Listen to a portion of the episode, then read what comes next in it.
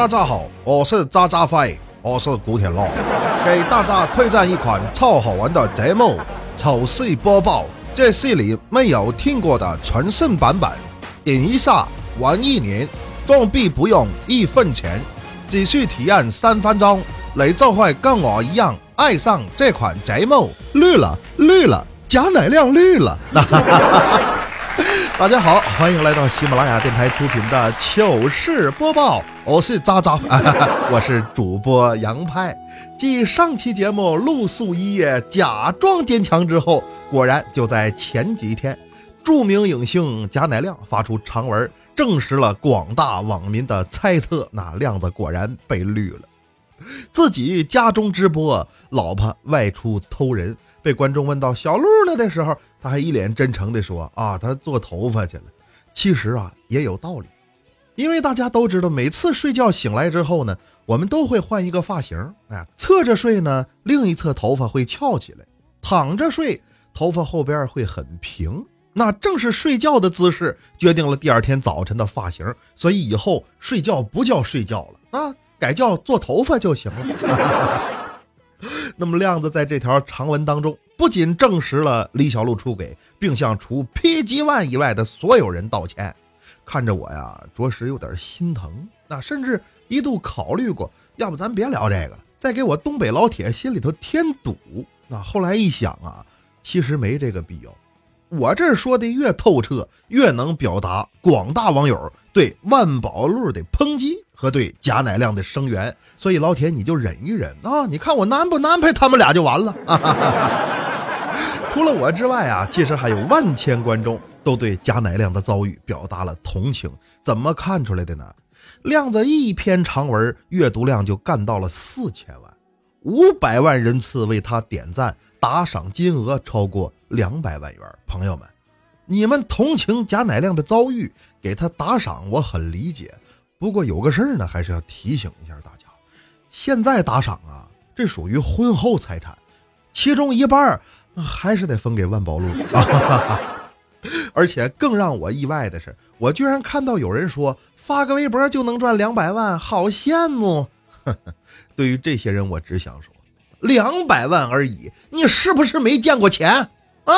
我当然了，虽然我也没见过这么些钱，但我不稀罕这种绿钱。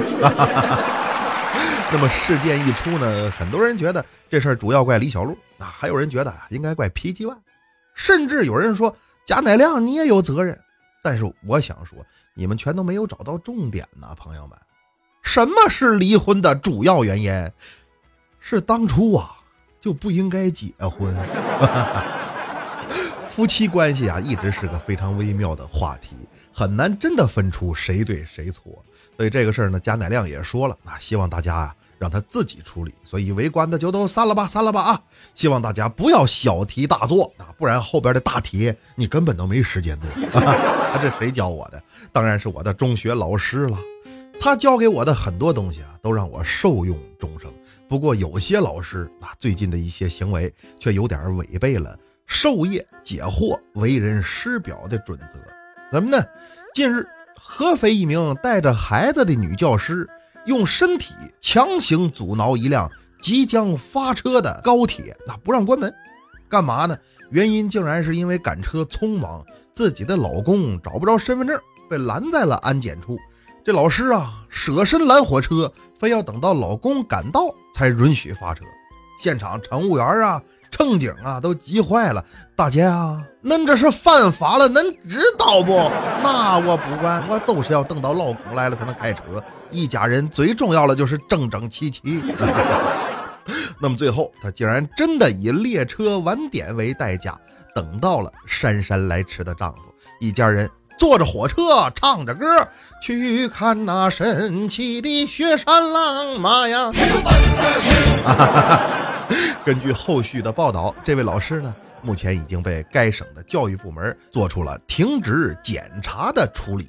这事儿不禁让我想起了一句成语，叫什么来着？叫……哦，对了，叫一夫当关，万夫莫开呀！全车人等你们两口子，你这是贵族待遇。坐的这是黄包车呀！不过透过现象看本质，这条新闻呢让我产生了两个疑问。首先呢是为啥扰乱公共秩序要靠教育部门来执法呢？换句话说，这人要不是老师或者没有公职，那是不是就无法可责了？啊，所以啊，这个事儿大家不要拿他的职业来做文章，这只是个案，并不能代表广大辛勤付出的人民教师队伍。那另一个疑问就是，铁路部门怎么这么稳油呢？他都拦车了，你给他抬下去也不能耽误列车的正常运转呢。毕竟上学的时候，老师经常跟我们说，又迟到是不是啊？就你最慢，会儿会儿你慢慢的，你迟到一分钟，全班五十来人，一人被你耽误一分钟，这是迟到一分钟吗？你这是迟到了一节课呀！你多次多次，这句话照样送给这位拦车的乘客，不管你从事的是什么职业，多次。回忆起学生时代啊，我受到的伤害除了精神上，还有肉体上。那你比如有一次上体育课，老师点名，学生答到。当时我比较腼腆，所以人家的张小红到，刘大力到，杨派，Yes I'm here。老师一看你跟那玩鹰呢是吧？体罚我啊，罚站墙根儿对着墙喊一百次到。我一看完了，你要不喊的话，下节课都上不了。于是我就对着大墙喊到，到，到，喊了二十来声吧。这时候突然间只听咔嚓一声，墙塌了。啊伸进了一个卡车屁股，然后只见一个司机下了车，指我鼻子就开骂呀：“到到到，你下至回什么呀？你个王八犊子！”后来听说呀，是学校赔的钱。这么看来呀，这小孩的确不好管。你像那天我妈就当着我的面质问我爸：“你你你怎么不管管他呢？”，当时我爸也急了：“老伴儿啊，我拿啥管呢？他就剩一张牌了，斗地主呢。”要说现在啊，这手机一多，人们见面的机会啊就少了。无论在什么地方，都可以拿起手机玩游戏。你像那天我坐公交车，就看见一对小情侣吵架。姑娘说：“我给你出趟门，你就闷头玩手机呀？”就这小伙一脸为难的说：“那是啊，大庭广众的，我要玩你不太合适吧？” 小伙子没毛病。哎，那个，另外你们有没有真玩的打算？我下站就到了，要有的话，我再坐一会儿。一不留神过站就迟到啊！所以说守时真的很重要。以前我认识个胖子，特别胖，一人占俩地儿，每次上班啊都被挤在电梯外头的人抱怨。于是呢，他决定。坚持每天爬楼梯上班，终于三个月之后，因为经常迟到，被公司给开除了。后来这人还问过我：“派哥，我决定不再求职了，我要做一名自由职业者。你说我是做画家还是做文学家呢？”我说：“那当然是文学家了。”哦，您看过我的文章吗？那倒没有，但是我看过你画的画呀。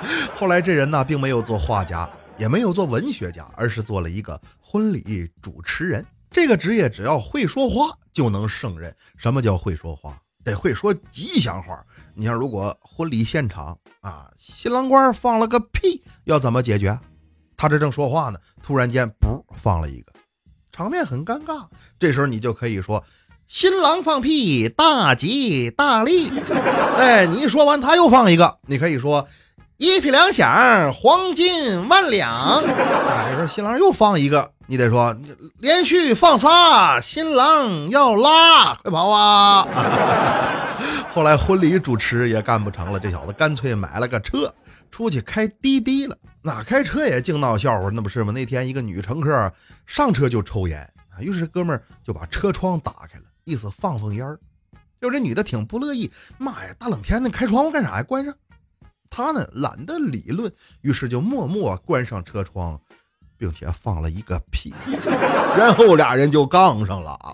这个一根接一根的抽，那个是一个接一个的放。到站之后，这车里呲呲往外冒青烟，也不知是抽的还是放的，反正俩人全都吐白沫子下的车。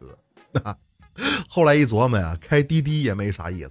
这碰着好抽烟呢，你屁不够再拉裤兜。想想干啥好呢？有人给他推荐说你做逻辑咨询顾问呢？啊？啥叫逻辑咨询顾问？我给你打个比方啊，你养狗吗？我养狗啊。那你喜欢动物啊？你一定很爱自己的孩子吧？那是，那当然了。那既然爱自己的孩子，所以你一定有老婆。没错，我老婆特别的漂亮。所以按照逻辑学来分析，你有老婆有孩子，那就一定不是 gay。我的天哪，这也太神奇了，是吧？你可以学学这个东西啊，以后好找工作。这话说完，我这哥们就算学会了，心心念念要做逻辑分析师。但那时候我不懂啊。啥叫逻辑分析师？于是他就原样照搬给我测了一下，这都不懂吗？你看我给你操作一遍啊。第一个问题是，你养狗吗？我说我不养啊。那说明你是 gay。啊 段子说来没个完，抓紧时间念留言来看。冷静一下，洗把脸。留言说：“他说沙发沙发喜欢派哥，听说听你的节目会有女朋友，派哥保佑我一八年捡个女朋友吧。”这话说的还捡个女朋友吧？你要硅胶的还是要充气儿的？祝兄弟二零一八幸福成家。哎，是不是有点快呀？再来看雨玲同学留言说：“他说第一次听你的节目，好搞笑的一股清流。我想弱弱的问一句，能给我一本彩彩的台历？能给我一本彩彩的台历吗？”雨玲啊，你这话说的让我有点无语凝噎呀！你别叫雨玲了，你叫雨林玲吧，你自己找他要去。再来看豆子安安留言说：“他说派派呀，听了你节目这么久，第一次评论。每次听见你憨憨的笑声，我也跟着笑得像个傻子似的。周围人看见了都叫我不要放弃治疗。你还我在他们心中那高贵冷艳的形象，还我，还我！看留言的这个状态呀，怕是已经傻了，没有抢救的必要。抬走下一个。再来看小雨留言说：他说喜欢有东北风味的派哥，夹杂着成熟。”成熟的东北风味儿，这听着怎么有点像是铁锅炖的味道呢？再来看怨怨妞留言说：“他说派哥，我是老听友，已经认识你一年多了。这一年里发生了很多的改变，转眼间我已为人妻，也即将为人母，每天都盼着你的更新。我的小冉冉有可能是你最小的听友了，因为他在我肚子里啊才两个月。”你的节目现在是他的胎教必修课，愿派哥越来越火，加油！哎呀，你看看，我刚说人家二零一八幸福成家有点太快，你这一年孩子都要上了，不错啊，这是有正事儿，早点把个人问题一解决，那未来的日子肯定是蒸蒸日上，幸福美满。祝福愿愿啊！再来看青青河边兔留言说，他说我想知道台历里边是派哥的写真吗？拉倒吧。要拿我写真当台历，那村东头厕所今年肯定不缺纸。过年了，给大家准备了一个深夜小茶馆节目的定制台历，里边是十二个咱们曾经讲过故事的手绘插画，非常精美啊！有想要的呢，可以关注一下我的微信朋友圈、新浪微博，以及最简单的节目下方留言，也都有机会获得。大伙儿多多支持。再来看蓝草留言说。他说：“最后的恐怖故事真的是恐怖的吗？我从来没敢听过。你看看，一瞅你就是老实人，实在。你自己不敢听，你可以找个别人替你听一下。你观察一下他的反应，然后再决定自己听不听。那么到底有多恐怖呢？就看你啥时候能鼓起勇气。”听一回了，胆小的朋友啊，听到这儿您抓紧时间赶紧换台，喜马拉雅搜索“深夜小茶馆”，收听本人更多精彩节目。接下来咱们进入惊悚不过一分钟。今晚故事的名字叫做《外婆的忠告》。小兔和六六是一对至交好友，也就是咱们俗称的闺蜜。这天晚上，俩人相约去电影院看了个午夜场的恐怖片儿。散场之后，共同步行回家。二人边走边聊，这会儿正好行至到一处被荒废的医院。小兔这孩子呀，平时惯会恶搞作怪，看着医院楼栋阴森，突然兴起想吓一下六六，于是他指着医院门口说。六六，你看，那是不是有个穿白衣服的女人？这话说完，六六马上显得非常紧张，嘴里喃喃自语道：“难道我外婆说的是真的？他这么一说，小兔倒有点害怕了。你外婆说啥了？我外婆说：“孩子，你记住了，走夜道的时候啊，只有狗才能看见人类看不见的东西。”